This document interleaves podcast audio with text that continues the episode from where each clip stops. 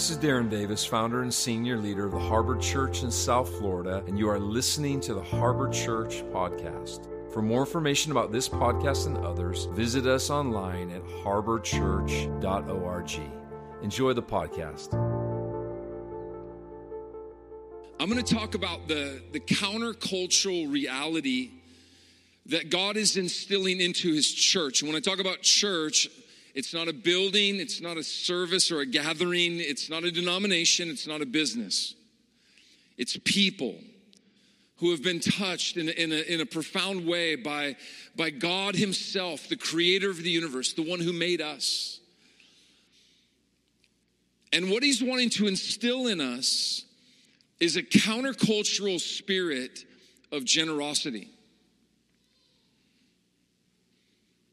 Generosity. Now, in our world, there's a lot of what we would see and appear to be, you know, generosity, but there's a lot of hooks that come with those kind of things, right? There's agendas in it. There's there's there's reasons why people do things that they do, but there's a there's another spirit that God is, I believe, instilling into his people to prosper us, to bless us, so that we can overflow with that blessing to the world. If you believe that, say amen.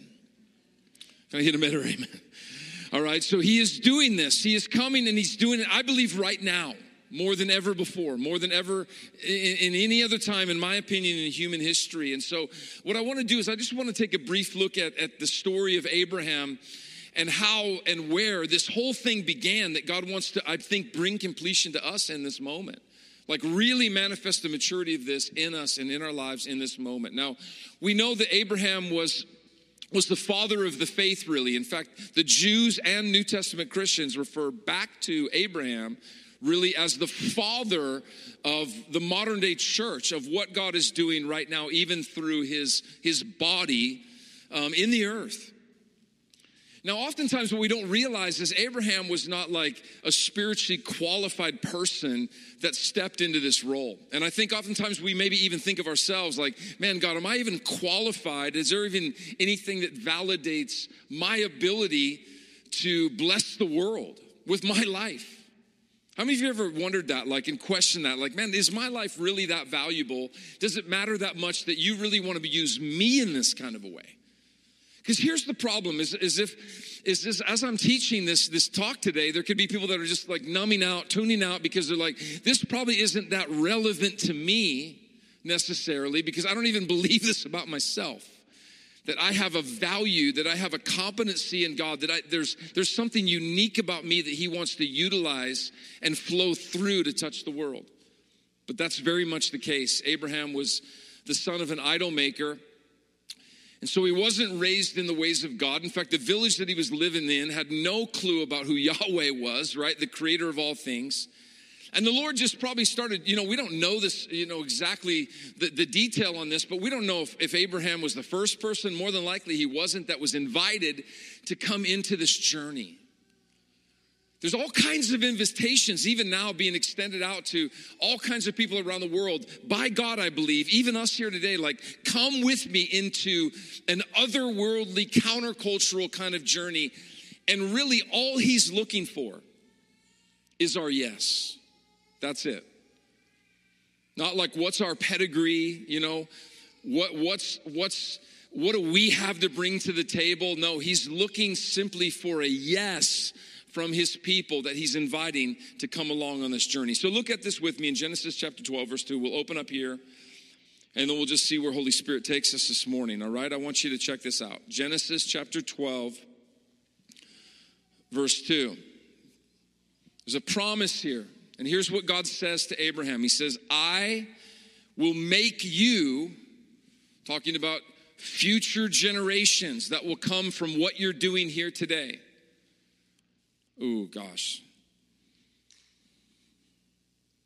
I wonder how, how much, I'm just pausing here, excuse me for this, but I wonder how much we, we actually really think generationally, even as Americans. As a couple hundred, 400 year old nation, we're probably not too privy in that space, but we need to start thinking generationally. Like the, the mark of our lives and what we do here today, it matters for future generations. And so he's saying over Abraham, listen, what is happening here right now that you've said yes to? I'm going to make you into a great nation. Now, here's what God's going to do He says, I will bless you and I will make you famous. And you will be a blessing to others. Verse 3, we won't put this up, but he says this All of the families of the earth will be blessed because of you.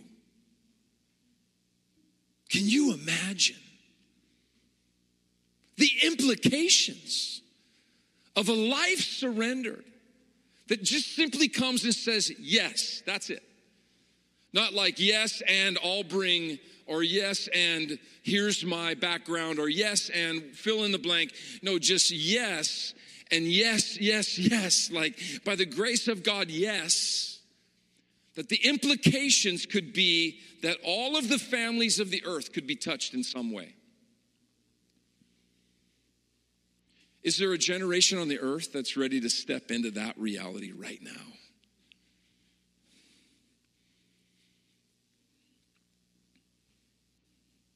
What if it was a Gideon army tribe that just 300, if you will, I'm talking symbolically, just said, God, put that kind of fire in my bones. Ignite me in this kind of a way by the grace of your spirit to truly be a world changer. Everything and anything could be shaken with a tribe like that. Skipping down to verse 7, we're going to kind of get a little deeper into the story here. The Lord appears to Abraham. How many of you know it's important to have an, an encounter with God, like for real? Like where he shows up. Something we should be longing for, like not just once, not twice, but continually. And the Lord shows up to Abraham and he says and speaks this promise to him. He says, I will give this land to your descendants. There's something about taking possession at some point, right? There's got to be a win at the end of the day for all human beings, right? It's not just living up here in the clouds of some ethereal promises. Like at some point, there's got to be movement where you see something that's been promised to you actually realized, right? And so he gives them the picture of what that looks like. This land over here, in this promised land area, like actually you guys are gonna take possession and you're gonna have control over it and you're gonna be able to settle there. You're gonna be able to land, land there. You're not gonna be wandering all over the place anymore. This is where you guys are gonna end up.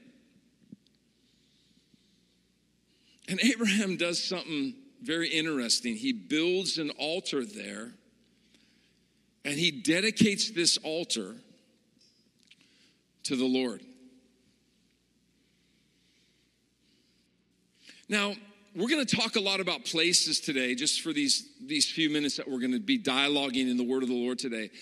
But I want you to kind of see the parallel of places um, through the lens of your life being seasons that you've walked through. Oftentimes, for us at least, and I'll share a little of our journey, but places have represented seasons, places where we've lived you know, places that we've worked or, or, or, things that we've walked through. They've been, they've been seasons where I believe, you know, God has, has done something in our hearts along the journey and process of those moments, of those, those facilities that we've lived in, if you will. So, so places are, are bigger than j- just, you know, the, the, the, the, the, the what do you call it? The, the area around you that you happen to be standing is much bigger than it's, it's more robust than that. It's like there's something dynamic that's happening in your lives oftentimes in those places and in those seasons where you where you're journeying through. So Abram for, for a long time was, was a sojourner in the land. He was wandering from place to place because he had not any real, real place to settle yet. Can you imagine like what that must have felt like? I I want to tell you that, he, that in studying my own family's history, that moved from Pennsylvania all the way up to the state of Wyoming way back in the day, they were called homesteaders and they had to make this trek can you imagine across the united states literally to get to the western part of the country. Most people didn't even survive that part of a journey but along the way they were pitching their tents which is what abraham was doing but he also was building altars pitching tents, moving, taking the tent back up, moving, pitching another tent, building an altar, picking it all back up again, and doing this ongoingly. And this was the journey of Abraham's life. Wendy and I have lived in six different cities before moving to South Florida. The reason we're here for good is she said if I moved her again, she'd leave me. Can I get an amen? All right? No more spiritual than that, all right? She just said, That's it, Darren. If you move me one more time, it's over. but six different homes, I counted them up, that we've lived here in South Florida. Six different homes. Harbor has had over the, the years, now 19 plus years, nine different ministry locations.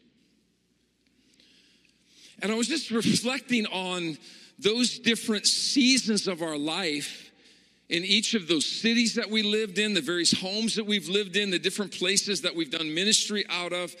And there were significant things that God was doing in those particular times to build something up in terms of my mindset. My, I'm talking about myself, my own belief system as it relates to this process that we've all been brought into. To really believe what God has spoken to us and really get positioned to be in a place where He can bestow blessing upon us so that we can affect the families of the earth, literally.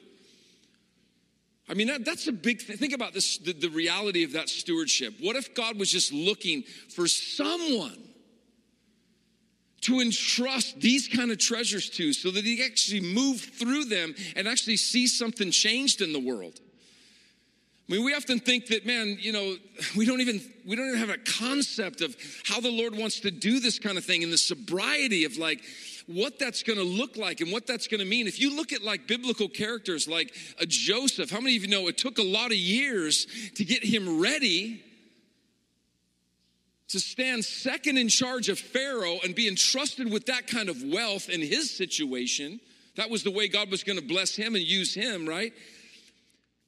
But there was a process where God was doing things on the inside of him to get his mindset aligned to be able to come into truth and integrity so that he could be fashioned in a way where the Lord could flow through him and see this actually accomplished. What's interesting about Abraham's journey, and this struck me, even though he was wandering, at the first place that he pitched a tent and built an altar, he called that place Bethel. What does Bethel mean? It means the house of God. Do you see the irony and the beauty of that declaration? He hadn't yet landed in the place of permanence, yet in this temporary moment, he declares to God, This place shall be called Bethel, Bethel, the very dwelling place of your presence here. You know what that showed me? It showed me of Abraham's awareness of God's permanence in him while he tried to find permanence in some place. Ooh. Come on.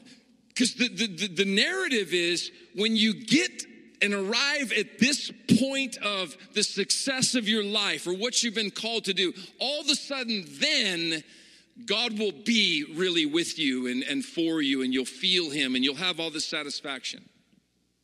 You ever felt that? It's not the case at all. Actually, He is way more interested in the process than He is any destination. The big thing that He wants to do is journey with us along the way and instill within us faith and hope and love. And, and where Abraham was able to say, This is Bethel, the very dwelling place of God, at his first stop along the way, man, that is profound to me. To see that by the grace of Holy Spirit, that revelation was able to get on the inside of him. I want you to write this down, but the altar reaffirmed two things. Number one, God's kindness to him. This is so important. Do you believe God is kind? Like, really kind? Because so much of what's going on in the world is attributed to God, and, and people are like, there is no way God is kind if He would allow this kind of stuff to happen. Trust me, there's a, there's, a, there's a mystery, this whole thing called the sovereignty of God and, and the free will of mankind that, that, that unfortunately makes space for evil people and evil ambitions to do evil things, which, which affects even innocent lives like the orphans that we serve over in the Ukraine. But God, in the midst of that, wants to raise up a people who will stand on his behalf that understand that he is truly kind that he is a good father, that they are so overcome with the goodness of God that no matter what is going on in the world, they will not be disillusioned because they know that the goodness of heaven is going to prevail on the earth. Ultimately, the gospel wins. Do you understand? The blood of Jesus has already secured the victory. We're so worried about the devil and all these things going on when Jesus has completely conquered him and made a display of him publicly, openly, in the midst of everybody for all to see. Now the Lord is just waiting for people to say yes and say, Lord, if you choose, I say yes for you to use me. And for along the journey of my life, I'm going to pitch tents, I'm going to build altars, I'm going to come into alignment with your heart, and I'm going to say that you are good and that you are kind. When you start getting the people that really believe that, COVID 19, loss of jobs, bad economic system, but they're still saying, Lord, you are so good and you are so kind, and I'm filled with that goodness, and I'm filled myself with that kindness. Number two, it reaffirmed his trust in the promise that God had made to him. Oh, Every single person in this room, I know it, has had something that you have felt that God has spoken to you, right? And along the way, that thing has been tested, right, by circumstances. But God is not a man that he could lie. He keeps his promises. His word is yes and amen. So the altar was an establishment of Abraham's trust in his promises. What's amazing, there's these little phrases in the word, and you just got to kind of dig a little deeper in them to really catch the, the full, robust meaning of what's going on there. After he would finish each altar, it says that he would call upon the name of the Lord. I mean, what did all the people that were around him wonder what the heck this guy is doing? Like, he's just kind of journeying. The Lord says, Stop here. He pitches a tent. He starts to build an altar. When the altar's done, you know, after this reaffirmation takes place in his heart that God is kind, God is good, his promises are yes and amen, he calls on the name of the Lord. He just says, God. I don't know what it looked like. I don't know exactly what he said. It doesn't describe that here in the word, but he does it. Something's released. And so this altar becomes three things it becomes an altar of praise, an altar of prayer, and an altar ultimately of provision. Here's what I believe I believe probably one of the most important things that God is wanting to do in his body right now is to once again begin to burn on worship and intercession. Like maybe I, talked about this last time and I had to carry it over as it related to this countercultural word on generosity because the two are related. There needs to be a move of God's Spirit, not of our own ambition or our own hunger. I'm talking a move of God's Spirit where, as we journey through life, as we pitch tents, as we begin to understand the goodness of God, and we begin to really believe again in His promises, that something's gonna come out of that and it's gonna look a lot like worship and prayer worship and prayer that's enjoyable where there's where there's a flow and movement of god's presence in his people but then that, that overflows into a, to an altar of provision. It says, actually, right in the context of these very verses, that Abraham's flocks all of a sudden started to increase. He didn't have a, he didn't have a place to land yet, but his flocks increased, and, and so did Lot's, uh, not Lot's, was yeah, it was Lot's. Lot's flocks began to increase as well. In fact, there was so much increase of what was going on in each of these persons' life that they had to go in different directions to feed these flocks. I mean, you know, sometimes that, man, when the midst of this stuff really starts to move and God starts blessing and there's fruitfulness that's really taking place, it's okay, like, to see even expansion of different people. I remember here at one time we had like 40 something people in our worship community. We had 14 different worship leaders. And man, I didn't know that there was going to be a transition of many of these into different places. And the Lord spoke to my heart and He said, Darren, did you know that your excess is maybe somebody else's necessity? We're not trying to build some little castle within the kingdom here. We're trying to get life and blessing flowing so that there's movement, so that the overflow of God's blessing on the inside of people's hearts can now bless other people. Not just bless our egos with our big ministries. Come on, somebody. This is far greater than that. There's far more at stake than these kind of things. Now, here's what you need to catch the altars that Abraham built, and you just go ahead and study this out throughout the land from Shechem to the region between Bethel and Ai, all the way through the Negev, which is the desert and the wilderness, southern part of, of Israel, which I've been to, is beautiful. All three of those areas were where Joshua and his armies would eventually take three primary places of residence when possessing the land. Why is that important? Your altars, your seasons, and your declarations in those moments make space for other occupiers to come in and take inhabitants of that place where God has not yet existed in their own hearts and maybe other people's own hearts. So he set a table for the conquest to actually be realized. All right? Because how many of you know that it's not just going to be done through us and our encounters with God? It's going to be done as others come to the table and become a part of what God is doing in the earth, right?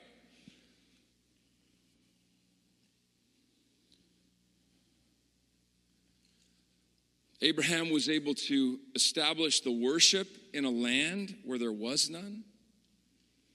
His faith in the fulfillment of divine promise was also taking place while leaving at the same time the implementation of God's providential timing to him. Right? We're not going to get caught up in that. We're just going to say, God, you're moving. I believe you. How this all comes to pass and the, and the whys, not that we don't put in logistical, you know, muscle. I'm just saying that ultimately God's going to be the one that makes this thing go, right? But most importantly, the altars were altering Abraham.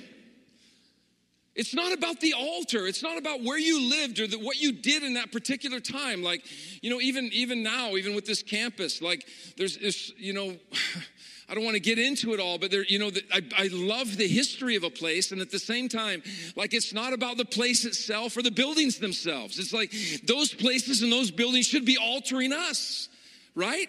In terms of that season, in terms of where we're at in the journey. And what God was actually doing is He was making His home in Abraham. What if, what if everything ultimately in each of our seasons of life and our journeys and the different experiences and the places that we live and where we're at and what we're walking through and the dynamics of what's going on in our lives ultimately flesh themselves out to where God is like, Can I abide in you in fullness? Which He, by the way, already does.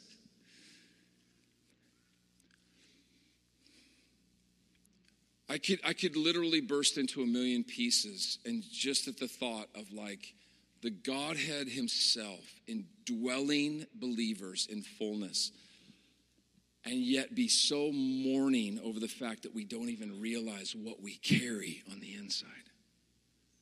That it takes maybe 5, 10, 15, 20, a lifetime to actually realize who dwells on the inside and is just longing to get out of our religious framework that we try to just contain instead of opening the gates. Lord, flow through me.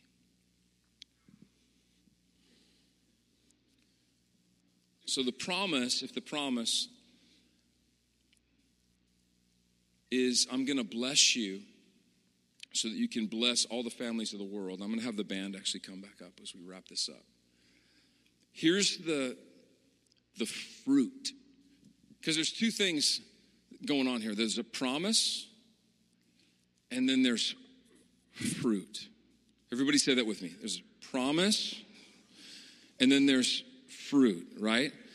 So this is really important because we got to understand that the two must align. And the fruit must be the fruit of the kingdom, right? There's lots of promises and lots of things that look like success. But does the fruit align with it? Because God is not only wanting to give us the promise, but He's wanting us to manifest the fruit. And the fruit is this super simple knowing God, truly where His home is in us, and then loving people where His home now begins to take residence in them. Now, here's what I want you to catch the movement of the journey of the invitation for us to say yes may take us in different places, in different spaces. We may live in different homes. We may live and live and exist in different jobs. We may go through different seasons and circumstances of life. But ultimately, they have to lead us to other people where we really out of knowing God, begin to truly overflow in love for this world. Sometimes I, I like, I don't know if you've ever experienced this, but when you're watching something, you hear something, sometimes there's just this, this thing that will come up on the inside of me where I just start to weep. Like I can feel it. And I'm like, I'm oftentimes I'm just sitting by myself. And then the Holy Spirit will, and I'm, maybe I'm even a little embarrassed by it. Wow, where's this emotion coming from? I'll hear a song or I'll watch something or I'll, I'll see a program. God speaks to me through all kinds of things like this. And, and then the Holy Spirit will just say, You're getting it. Yeah. Keep your heart open, Darren. Don't get hardened. Have, have a compassion that, that moves you as it relates to other people's perils and trials and situations. Especially now, listen, we've all been through so much trauma ourselves. How in the world do we have any capacity for other people? And that the Lord is saying, even in your trauma, I will meet you. Even in your own struggle, I will come and I will show up to you there. I will make my home with you in such a sweet way in the midst of your own pain and your own brokenness that you won't even begin to even describe it to somebody else. What the secrecy of, of that encounter with me in that place does in your heart that actually compels you to have compassion for other people. Our hearts begin to be flooded with, with wanting to be a remedy to the pain and the lostness and the brokenness of this world versus just trying to survive ourselves. It's, it's really important here for you to hear this. Religion tries to get you to do it the other way around. Instead of out of an encounter with God and then overflowing from there, he tries to just manipulate you out of out of condemnation and really jacked up conviction to like get all religious and start going and doing all these things. And yet you've never even had that journey with the Holy Spirit. Church has been doing a lot of good things for a lot, long time. People come in, they're giving, doing this, doing that, and they, they, they, they last a, a short season. And the Lord's like, oh, that was not my purpose here. My purpose was to make my home in you, to be with you forever. It's like where David cried out, man, I, I, want to dwell in the house of the Lord all the days of my life. He didn't have understanding of new covenant theology. Actually, God's like, I want to dwell in you all the days of my life. And that's what I'm after here, ultimately. That's what it's about. And then out of the overflow of that, all these other things begin to happen the fruit, compassion. And then we, secondly, we begin to, to recognize our specific calling. Like, what does that look like for you? Oh, you're an instrument. You're an instrument in the hand of God to like love on somebody, some person, some life make an impact in some way in your neighborhood or in your workplace or wherever God may use you. We begin to connect the treasure of our lives to the treasure of His heart with our time and with our talents and with our financial resources. We really are now consecrated, we're set apart. I'm going to come back to that in just a minute. To show you one last thing, okay, as we wrap this up. And then we're going to just sing a song. Just, just kind of spend just a minute before the Lord. Just let Him do what He wants to do in our lives in this, I believe, this key juncture, moment with all that's going on in the world and all that's going on in our own lives. Like, what could God do here today? Just close your eyes just for a minute. What, what could He do here today? What could He do in you? Do you just want to sit through another message? Do you just want to sit through another church service?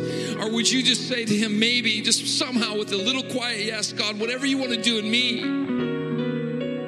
come and show up to me today? Maybe you haven't felt that in a while. I don't know. But listen, God wants to do something. Here, look back up at me for just a minute. In, in the journey of Abraham in Genesis 14, 18, you can go look this up for yourself, but he wins his first battle. It's like he saw victory. And the irony is that it wasn't just against another king, it was against an alliance of kings. And, and he experiences the spoils of war to see like the fruit of what was going to actually happen and fully transpire through a nation that would come out of his loins in 12 tribes some decades and millennials later, right?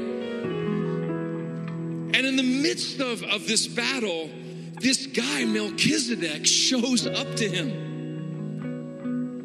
Now, just to cut to the chase, and we'll see it here in Hebrews, Melchizedek is the pre incarnate Christ, mind blowing, fashions himself in a, in a body before he actually comes to the earth 2,000 years ago.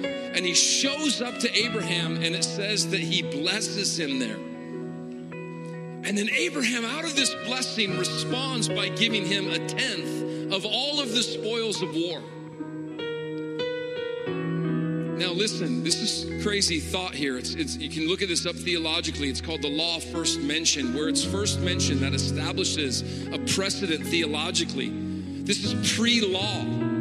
There was no obligation for, for Abraham to give a tenth of the spoils of war. Why did he? We're going to see it in a minute in Romans. There was something that happened in his heart when Melchizedek comes up and blesses him after this victory that just overflows out of Abraham to give him a tenth of the spoils of war. Look at this in Hebrews chapter 7. We're wrapping up.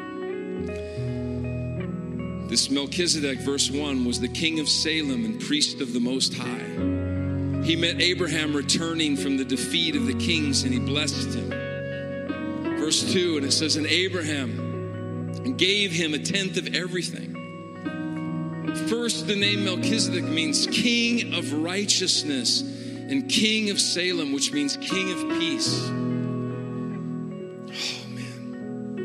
He is without father or mother, without genealogy, without the beginning of days or end of life, resembling the Son of God, and he remains a priest forever. He's a king that reigns over all things, and yet he's a priest that ministers to the heart forever. Before the world existed, before there were any kings, before there were any conquests on the earth, Jesus reigned. Did you understand? Yet he put the control of what he wanted to do into the earth through one man's yes. And Abraham is faithfully moving along, not really settling, not really finding a place to land his feet. And he's pitching tents and he's building altars and he's declaring the kindness of God and he's declaring the promises of God are yes and amen. And he finally has a battle and he wins, and this one, the Ancient of Days, shows up. Listen, what's it going to be like when Jesus starts walking into our living rooms, into our bedrooms, into our prayer closets, when he starts just showing up in ways that maybe we've never, you know, he was there with Abraham the whole time, but then now he has a personal visit from Christ himself, blessing him, which resulted in overflow. Where did this whole thing come from? Romans, Paul teaches on it, the apostle of grace, the apostle of the accomplished work. He says, For if the first fruit is holy, The lump is holy, and if the root is holy, so are the branches. So when you give that first fruit, it consecrates or sanctifies the rest, not as some religious obligation, but out of an encounter where you have been touched by God. And you're like, I can't help but offer back to Him everything that He deserves because He's given me the capacity with my abilities, with the grace over my life, with His Spirit to say, Lord, make me generous so that I can be blessed by you and I can be a blessing to the rest of the world.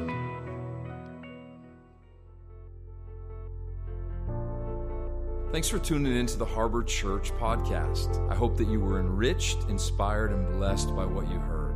Please subscribe on the podcast app and be sure to follow us on Instagram, YouTube, Facebook, and Twitter. You can also download our Harbor Church mobile app. Thanks for listening, and we'll see you next time.